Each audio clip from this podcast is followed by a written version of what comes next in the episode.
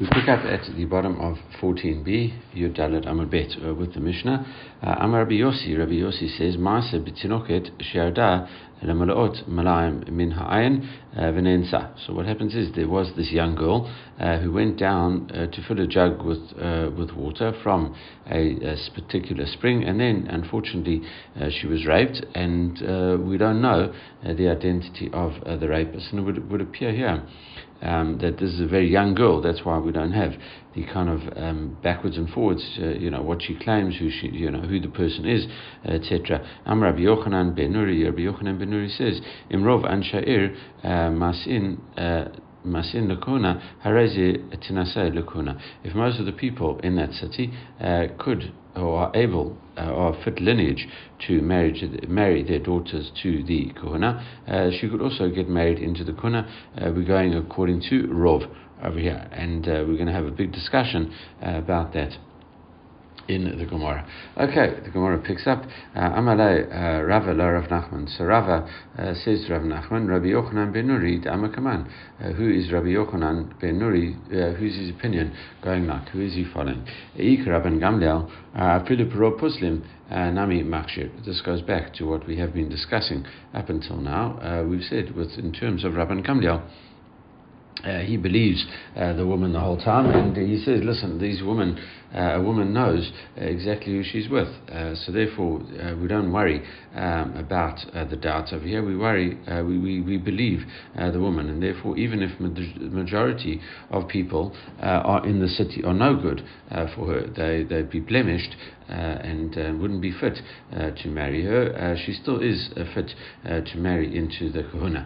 Rabbi Yeshua, and on the other hand, if it is like Rabbi Yeshua, who says that we generally don't believe a woman, and then it says even in the case where the majority of people are kosher in the city, he would say nami pasel. He would also say she is no good, and she's puzzled. All right, so that is that's it.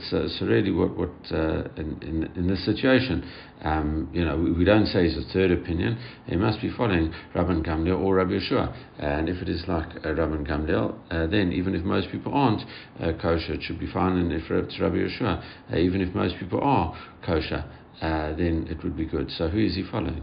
And it says, Amalei, Haki Am Rabbi Huda, Am Rav Nachman said to Rav, this is what Rabbi Huda said in the name of Rav. It says, Bakranot Shel Tzipori Hayamase. The incident happened on the amongst the wagons of the marketplace of Tzipori, and it's a market day, and all these wagons used to come to the marketplace, all from different areas. Rav Ami, and this is like what Rav Ami says. Dam Rav Ami, he says, "V'hushaita siya shabna adam kasherim or veret lasham." He says there were There was a group of kosher people, i.e., good lineage people, going by them.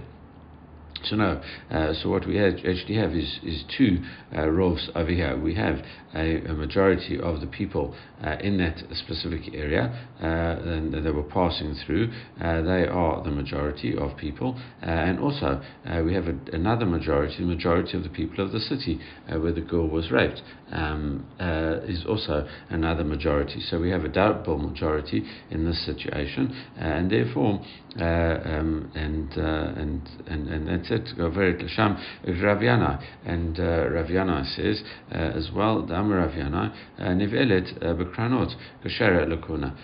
She had relations in the actual wagons themselves. She would be fit for the kohuna. The Gemara seems to takes it at face value and is therefore surprised. Bekranot sakodata. What do you mean when she got raped in the wagons? What's the difference where she got raped? What's that got to do with anything? So therefore we just adjust it slightly, don't take it literally. Ela nivelet b'sha'at kranot, no, means that she was forced into this relations at the time when the wagons were passing by. Then she is kosher still to marry into the Kona. Aval parish echad mitzipori uval havlad shtuki. However, if one of the people who we don't know who that person is left Tzipori and then had relations with her, not where there are a lot of people around, then that child is a shtuki and therefore unable to marry into the Kona. So we're going to explain the difference between the two opinions over here, and ki ata Rav Dimi amar Rav Zeira amar Rav Hanina, and that's similar to what Rav Dimi said when Rav Dimi came. Zeira said that Rav Hanina said as follows, and it says Amrila Amr Zeira Amr Rav Khanan. Well, so it was just Zeira quoting Rabbi Hanina. It says Hochin Acha Rov Ha'ir Vain Hochin Acha Rov Sia. What happens is you go according to the majority of the people in the city itself, and you don't follow the majority of the people in the people that are just passing by. And what we are saying in this instance, if she would have had relations with the people that are passing by, then she would be unfit to marry into the Kohenah. So the Gemara says, hold on, which way is the logic going over there? It doesn't seem to make sense. Why? No, those people that are passing by, they're on the move, and really what this whole principle is coming along, and saying we're going to quote it now, but we might as well just quote it before so we understand this part of the Gemara. It says, if something is fixed in place, what's called kavua, it's considered to be half and half. In other words, there's no clear majority when something is fixed in place. However, called the parish Midiruba parish, when something is left a specific place and it is not in its original place, we say where do we look at it's coming from? We say it comes from the majority. Okay, so really the idea over here is that these people are moving, and because they are moving, I would say most of them are kosher. So anyone who separated and went off and raped this girl would be from the majority. Okay, and the people in the city are like fixed in place, and we know that according to what we just said, that if you're fixed in place, then it's no good. It's considered to be a half and half situation. So therefore, ela holken achar rov ha'ir. Therefore, you have to go after the most majority of people in the city. Avud ika rov siabadei. And what you also have to have is a majority of the people that are passing by. You also have to have them as kosher people as well, of unblemished lineage, and therefore in that situation you have this double rov. Vein hochin acha rov ha'ir gradata v'lo acha rov siata gradata, and you can't go even if there's a majority of kosher people in the city, or even if the majority of the people passing by are kosher. You can't just rely on that one rov. You have to rely on this double rov. Okay, and it says, my timer, what is the reason for this gezerah rov siah atu rov er? Because the reason that you don't follow the majority of the people, even though you might think that if anyone would separate from the majority, they'd separate from that separates, and because they separate from the majority, you could follow just the majority of the people passing by.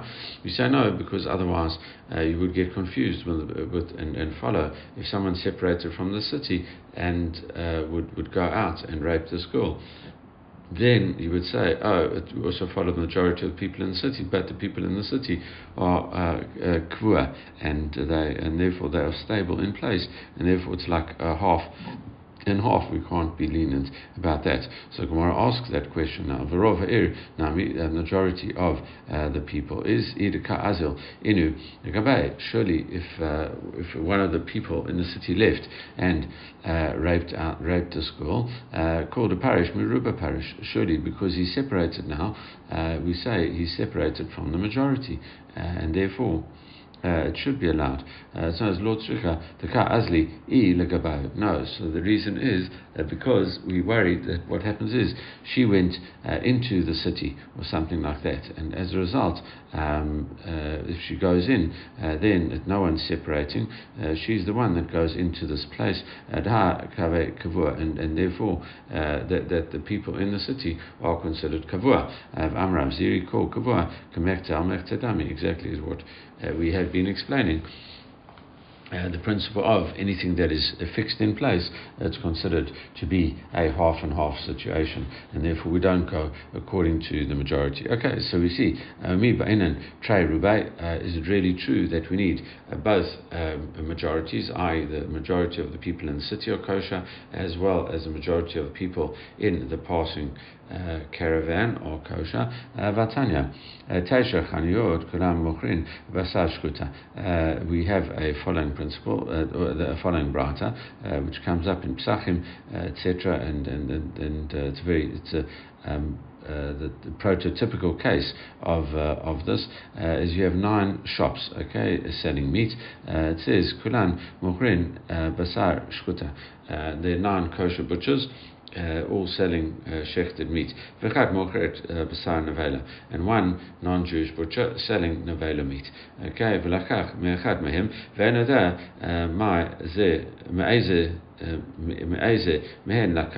and a person goes and buys meat from one of them, and for whatever reason he is totally unaware as to which shop he buys meat from. Sveiko asur.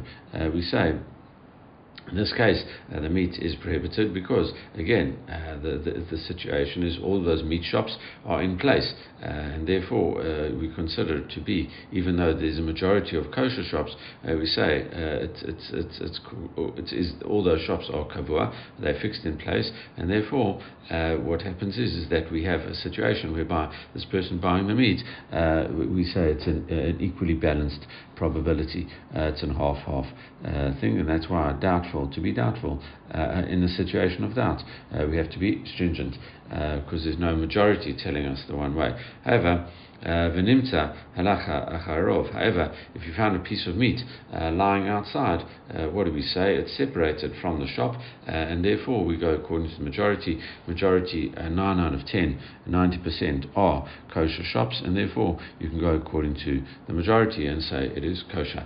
And it says, and therefore we see that's the classical case, as we mentioned, and as a result, what we should do is learn out from there.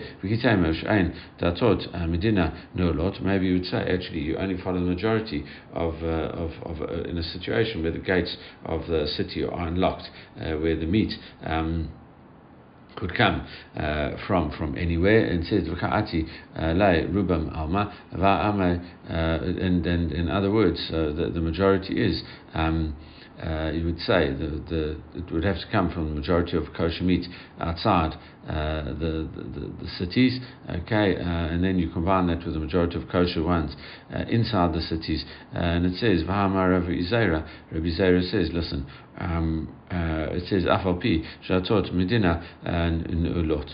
Okay, even if the gates are locked, you follow the majority. Okay, and the meat is kosher, so you don't need a double thing in this situation. You don't need like a double rav in this situation. We still say it's fine, and the Gemara answers, so surely one rav should be good enough. Why do you need both the people in the city as well as the people passing by?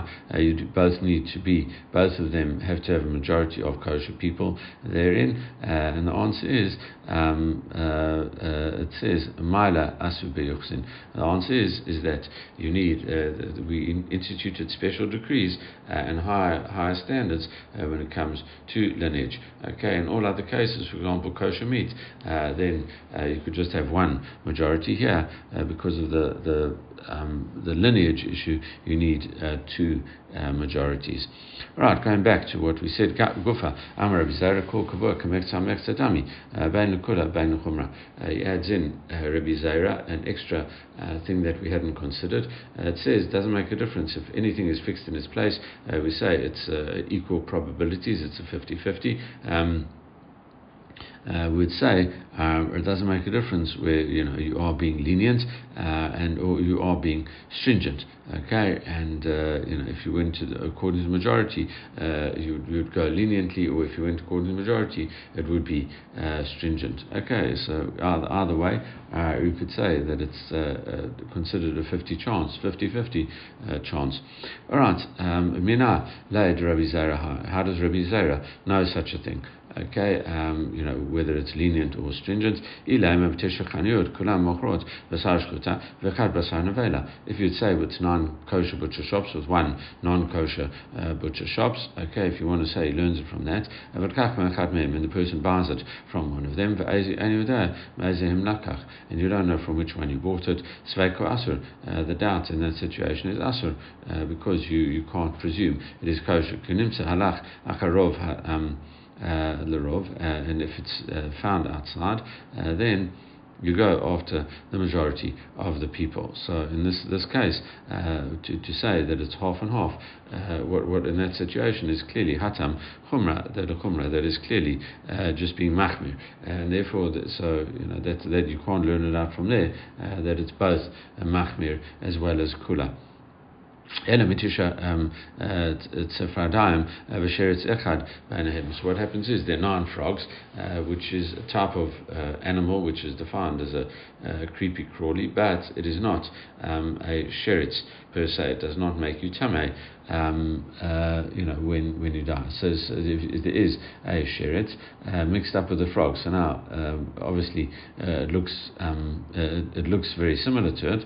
But so we see that it's hard to distinguish. It says in that situation, it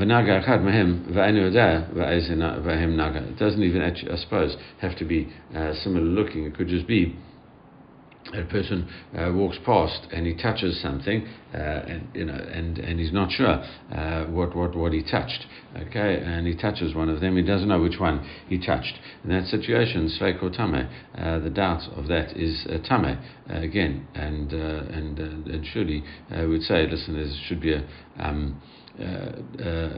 He doesn't know which one he touched. We say in that situation, any doubt is impure. So therefore, the same idea here. There too, where it comes in, it's a 50-50 chance.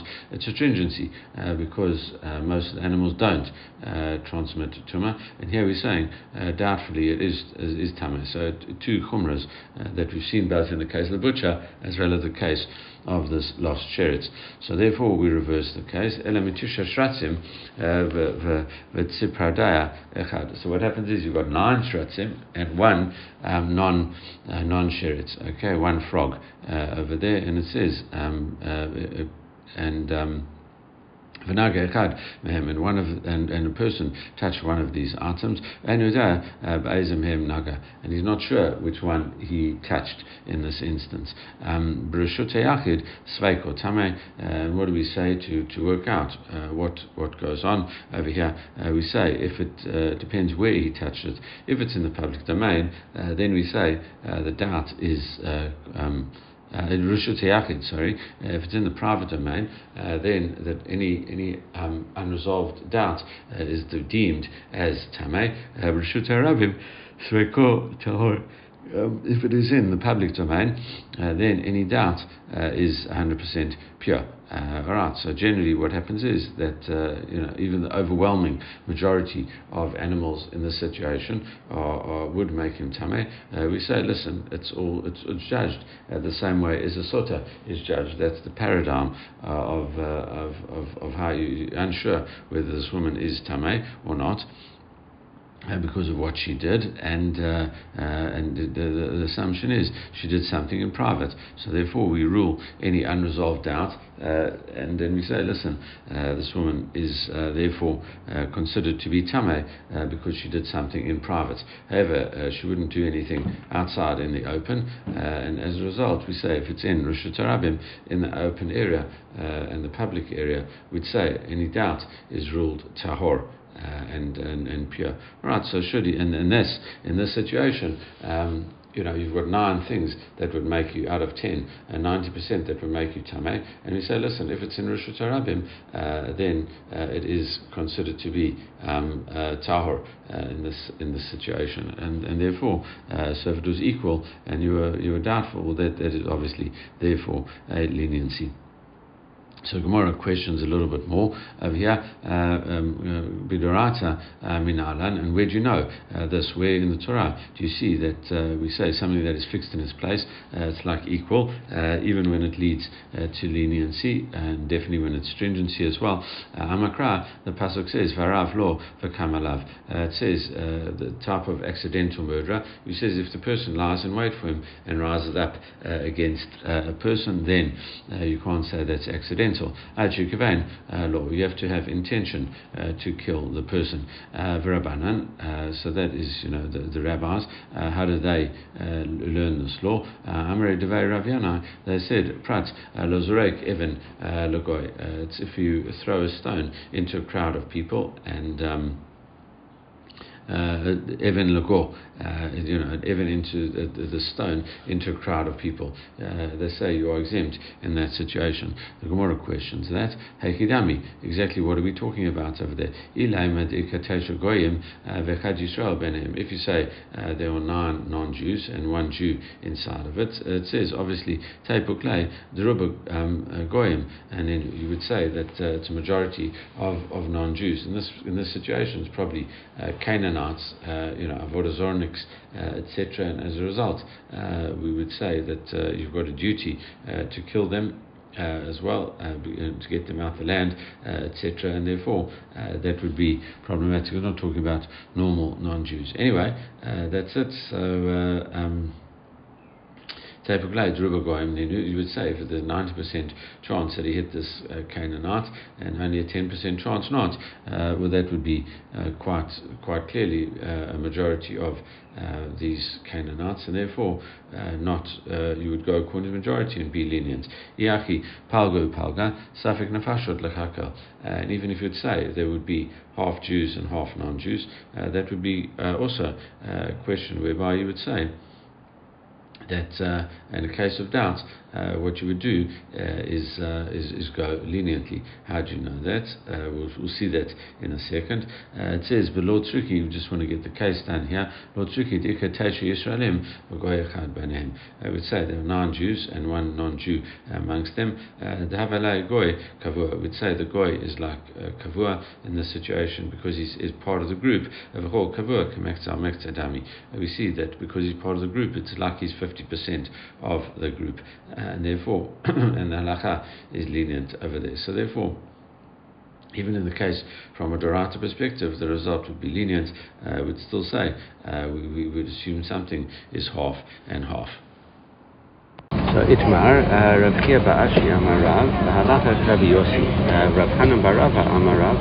No, so in terms of you know, whether we follow the majority or not, we say Rab Ashi said that Rab said no, the lacha goes like Rabbi Yossi, and therefore this young girl could actually marry a Kohen, and Rav Hanan Barab says no, that was specific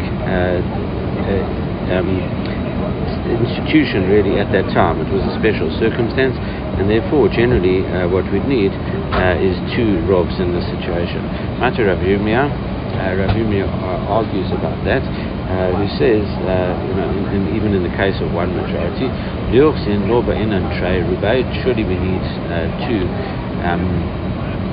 majorities when it comes to lineage, but no, because we learned in Mishnah in Machshirin, it says matzah ba'tinok mishalach. What happens if you found an unidentified baby in the city? In rob goyim, if there are majority goyim in that city, goy, the child is defined as a goy. In rob Yisrael, if the majority are Jews, Yisrael. Mechta Yisrael, and if it's half and half, it is Jewish. About that, Rav says about that, that really is only where you have to sustain him.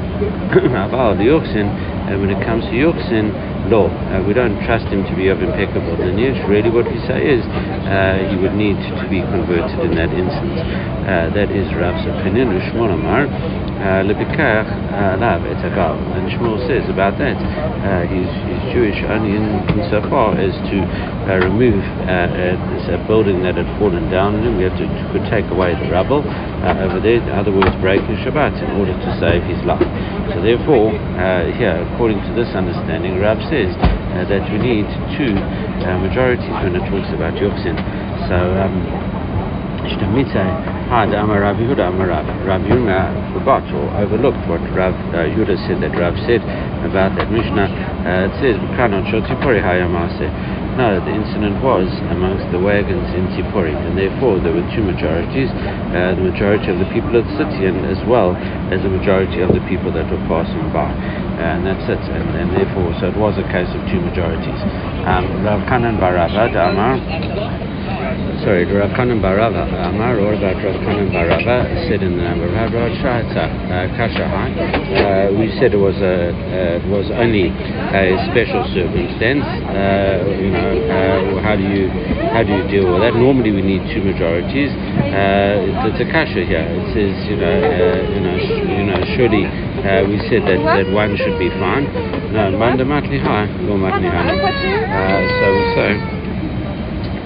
therefore, what we say is the one that taught this ruling didn't teach that ruling. Okay, so that is the difference. That's how we can do that. All right, so going back to that case, Gufa, Amata Tinok Mushulach Imrov Goy Imrov Israel.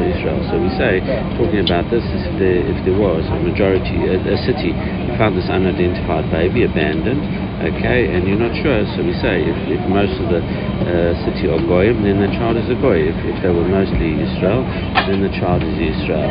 Okay, Mechza Israel, and we say it's half and half, that's Israel. Again, Amarab, Loshan Ela, that's only if you need to sustain him. However, about the Yochsin law, when it comes to Yochsin not, Shmuel Amar la b'kakalav etzgal, if a building falls upon him, we would take away the rubble on Shabbat. Okay, Mi Amar Shmuel Haki, did Shmuel really say such a thing? It says, V'amar Rav Yosef, Amar Rav Yudah, Amar Shmuel, Rav Yosef, in the name of Rav Huda, in the name of Shmuel, says, Ein Hokim, Nefesh, Achar Rov. We don't go according to Rov when it comes to saving a life, even if there's just a small concern that this person's life, this Jewish person's life, is in danger. We can save him, we can save him even on Shabbat. Get Mother Shmuel. So what was Shmuel's statement in about a Reisha? That was about the Reisha. In other words, it says in Rov Goyim Goy, and if the majority of people in the city are Goyim, then the child is Goy. Amar Shmuel, no, it's a girl, and okay, however, if it's even though you have to come along and break Shabbat by moving this rubble, even if there's a small chance, there's no majority in that situation, even if there's the smallest chance that the child, the person underneath there is Jewish, would come into it. Okay, so now in Rov Goyim Goy, so what is the statement? If most of them are Goyim, then the child is a Goyim. What is that about? Papa, it means that you could feed him non-kosher food. That's a nevela, an animal that died by itself. In Rov Israel, if the majority were Jewish, Israel, you'd find them as Jewish. What is that halacha to do with? Papa, so it's come along and to say that you would come and return property to him. Mechza, Israel, and if it was half and half, the baby would be defined as a Jew. What is that halacha like? Reish Lakish Nezikin. That is talked about in Nezikin, in paying. They would judge him as a Jew in that instance to pay him damages. Hagidami, exactly what is the case? If